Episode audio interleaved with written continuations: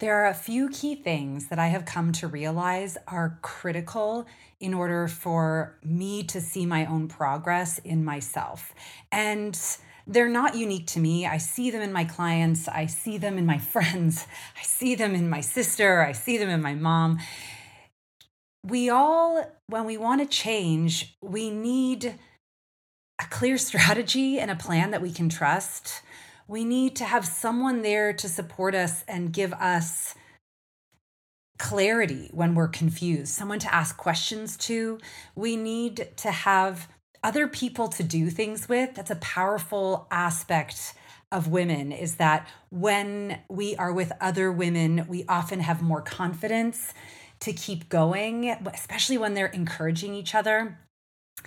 And in perimenopause, the other thing I know without a doubt is that we have been highly uneducated on the rhythms of our body and how they are different than men's. And really, that's what this podcast is all about. Before we dive into this week's episode, I want to invite you into the perimenopause posse to join me and dozens of other women who are healing their hormones and feeling their best in perimenopause with energy, with better sleep, with weight release.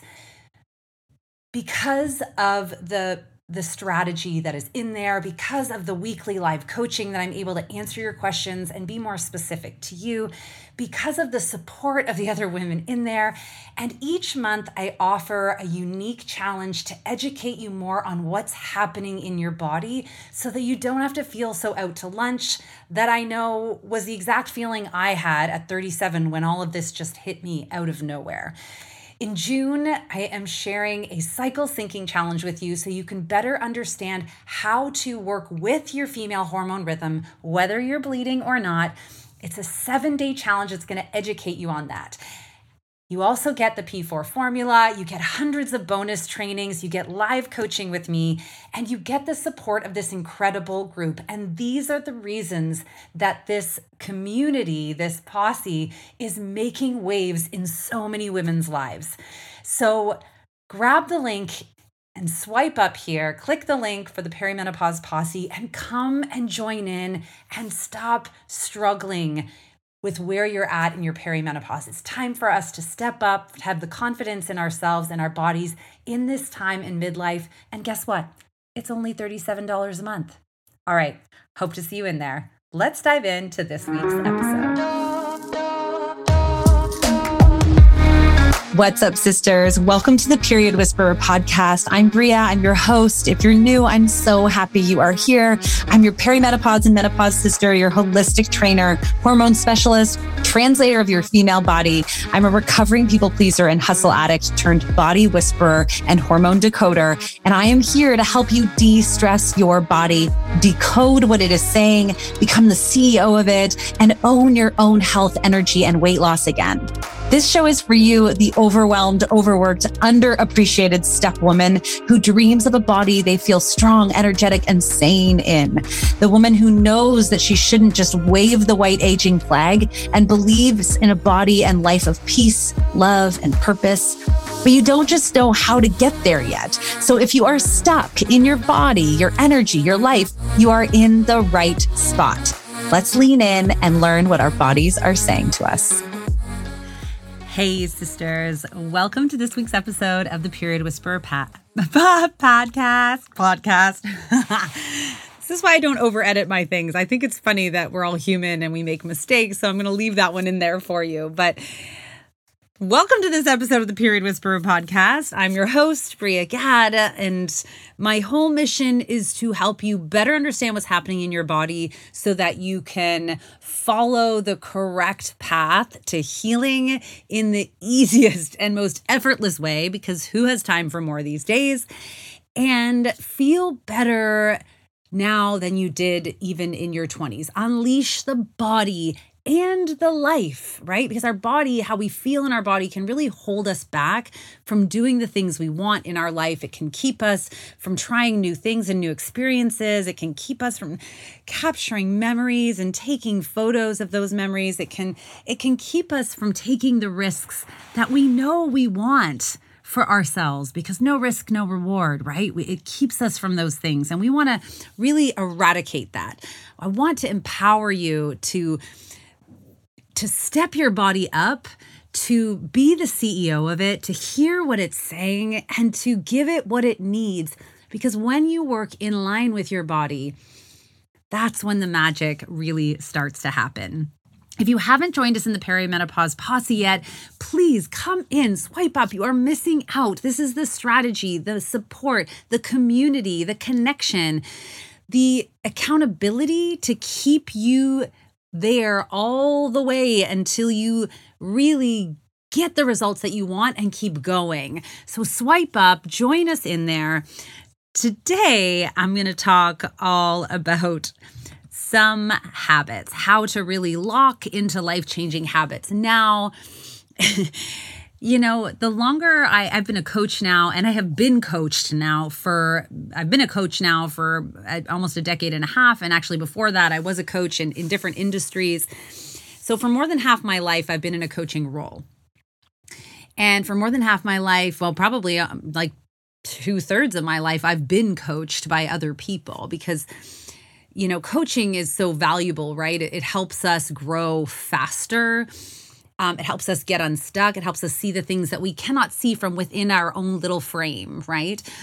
So coaching for me is always, you know, education and coaching is always the way I invest in myself and it's it it always provides a return. It never it never leaves me feeling like I didn't get enough even if it even if it wasn't the lesson I needed, I learned something about myself and how to be better. And that's if you're someone who's listening to this and you you probably are one of these people like me who just wants to grow, wants to be better, wants to spread more light into the world and take more light back into ourselves.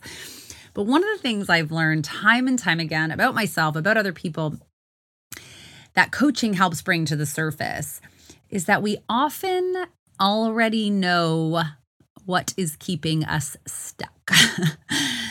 We're avoiding it we're denying it. We don't feel like we have permission to focus on it. We're not totally sure. And that's what core coaching really comes into place. It's it helps to you know have someone else there to say, "Yeah, that's the path. You're not wasting your time. Keep going." Like that's the way you want to do it. What are you learning? It helps remind you that the little steps are what create the big steps. So, whether it's me working with clients who often in our first one on one call, I'm like, it sounds like you already know what is going on or what you need to change, or whether it's in myself, I have had and have some personal bad habits. Um, and some of the biggest ones that really impacted my you know my perimenopause symptoms both physically and emotionally if you didn't listen to last week's episode or, or the sorry that episode earlier in this week I would go back and listen to it because I, because we talk a lot about the shift in our body and what's happening there. But last week I got to really share with you the shift in our brain. So our lifestyle choices, the actual things that we do, and also how we have chosen to handle things up to this point are what make the gap between women who struggle so significantly in perimenopause like I did and like many of you are and those that you know have a bumpy road but manage through um so some of my old habits were definitely caffeine. I would wake up at 4:30 every morning thinking that was when I it was the only time I had to get stuff done. I force myself out of bed. I would pound one to two scoops of a highly caffeinated pre-workout to push myself through that workout. That caffeine was running amok in my system. It was the reason that I was gaining weight. It was the one of the main reasons I was gaining weight. I couldn't make it through the afternoon. My body was starting to hurt and break down. Hard workouts without paying attention to whether my body was ready for those. I love I love challenging myself and I know a lot of you guys do too and if we're not listening to the response and how the body feels about it, it doesn't make it okay, right? When we're not listening and we're pushing someone harder than they need to, that's that's against the values of our body, the integrity of our body. So I would use those as a way to I think numb to make myself feel better, to feel in control of my body. I will often slip into sugar after lo- all of my meals. I used to often have like brownies after, you know, after breakfast. I would definitely have mad sugar cravings in the afternoon and I would deny that I was using those things for those little dopamine hits to make myself feel better, to soothe whatever was stressing me out at that time daily alcohol for me was a, a, problem where I would, you know, there was a long period of time where I was waking up to caffeine and going bed to alcohol. And those are two bookends of a day that I knew were impacting my sleep, impacting my energy, making me not feel very good. So I had to take a really hard look at it. Falling asleep to TV, that's another one that I fall into often.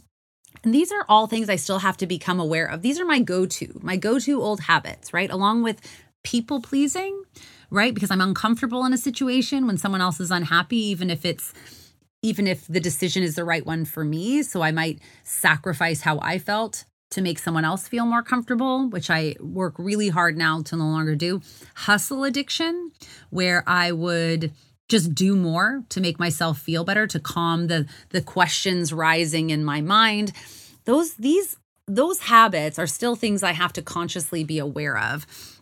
And to be fair, a lot of those habits I see, I, I have seen in my family and my parents, right? We get a lot of our habits, our coping mechanisms, you know, the way we think from our family.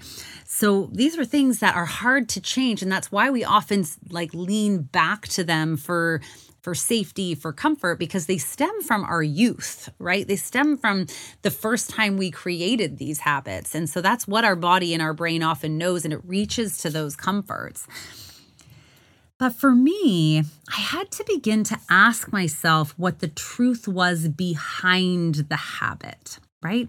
If we know that habits, and we're, we're talking habits are things that we do frequently, right? They're sort of making up 80% of our life, you know, not the one offs, not the 20%. The habits are the things that make us and break us, right? It's not the things that you do here and there, it's the regular, consistent players in the, in life that make up our life, our health, our joy, and also break those things as well.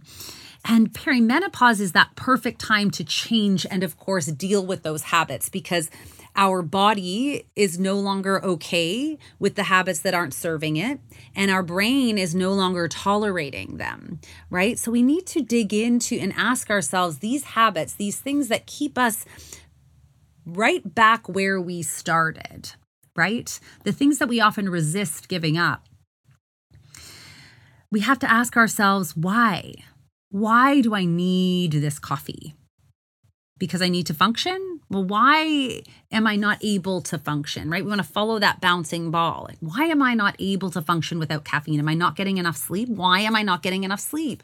I'm not dealing with stress. I'm not managing my time. I'm taking on too much. You know, why do I need to do these hard workouts? Is it really serving my body? Is it making me feel like I'm keeping my weight in check? Is it making me feel like I actually accomplished something because everything else is out of control of my life? You know, why do I need to have sugar after my meals? Is this just an old addictive habit that I'm not letting go of?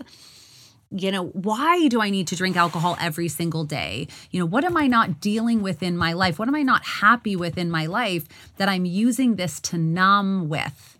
That I'm making something that's not good for me all the time. And and if you've been listening to this podcast for a while, you know, I'm not one of these extreme people. I, I think that there's space in life for things that do bring us joy at times. The concern is when they are the only joy if food and alcohol or food and drink or hustle addiction or workouts are the only thing that's bringing you joy and it's breaking down your body, that's a problem. That means our habits are off, right? So, but if if if we know, we know, like there's science, there's studies, the fact, fact, fact, fact that sugar and alcohol and caffeine are not great for our bodies. In fact, they steal from our bodies. Yes, they can bring us pleasure here and there and give us a little boost here and there, and that's fine here and there, but not in the daily right? Likewise, like I run into a lot of people who aren't big vegetable fans or don't walk and move their bodies. I mean, these are basic foundations of health when it comes to comes to elevating ourselves to that next level. We need those micronutrients in order to thrive, you know? We need to move our body in order to keep it functional. We need to stretch it and expand it in order for it to fight the gravity that's pressing down on it. So, why are we not creating these habits? What is getting in the way of this? Why do I need TV to fall asleep at night? What am I not processing in my mind? Or what are my habits earlier in the day that are not supporting that? So, I want to leave you with a, a few habits that are foundational habits. They might not rectify your whole world, but we want to create habits that we, when life gets busy, are just there and they're serving us, not robbing us, right? If our go to when life gets stressful are habits that make us more tired, interrupt our sleep, you know, cause weight gain, you know, tax the body, add more workload to the body, no matter what your age is, that's going to be a problem because there's always going to be hard things in life. And not only that, but we know firsthand that some of these habits, right, they end up at first, you know, maybe having a drink is fun, you know, maybe having a dessert is fun, but when we use it and abuse it every day, now it's like we have to have that drink just to feel normal, just to cope, which is not the same as like having drinks with friends and having a really fun time here and there. Do you see the difference? So, here are some of my favorite habits that no matter what serve and really should be a foundational piece of your health every single day. So, for me, getting up and walking in the morning, moving my body, for me, my walking is that meditation. I also have a dog. The dogs need to be walked. But I get up and I move, even if it's only 10 minutes. I move that body in a gentle way, whether it's yoga and expansion, whether it's walking. I like to walk. I have my greens so that I'm serving my gut and my adrenals, which I know need me right now. I'm putting like the first things I'm doing for my body are good. When I have coffee, which I do, I have a coffee every day, I have it with breakfast or at least some nuts so that it's not just automatically coming in and just spiking cortisol in my body and making things harder. So I negotiate that one. That one I negotiate on. So I never have it on an empty stomach. 30 minutes on the mat. So I always have 30 minutes on the mat. Maybe it's just to breathe.